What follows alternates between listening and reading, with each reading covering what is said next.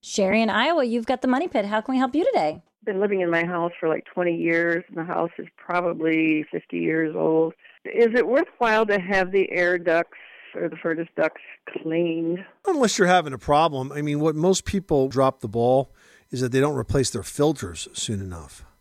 And so if you've not done that, if you've not replaced your filter recently, then that would be the first step. But I don't think you necessarily have to get your ducts clean. There's so such a wide variety of quality when it comes to air filters for heating and cooling systems.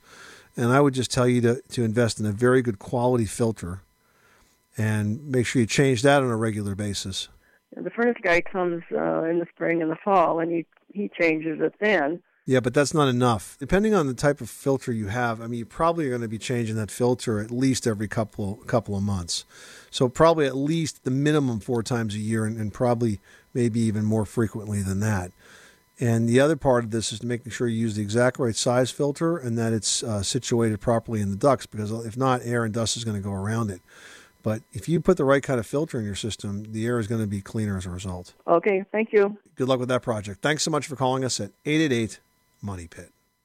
Say goodbye to your credit card rewards. Greedy corporate mega stores, led by Walmart and Target, are pushing for a law in Congress to take away your hard earned cash back and travel points to line their pockets. The Durbin Marshall credit card bill would enact harmful credit card routing mandates that would end credit card rewards as we know it. If you love your credit card rewards, tell your lawmakers hands off my rewards. Tell them to oppose the Durbin Marshall credit card bill.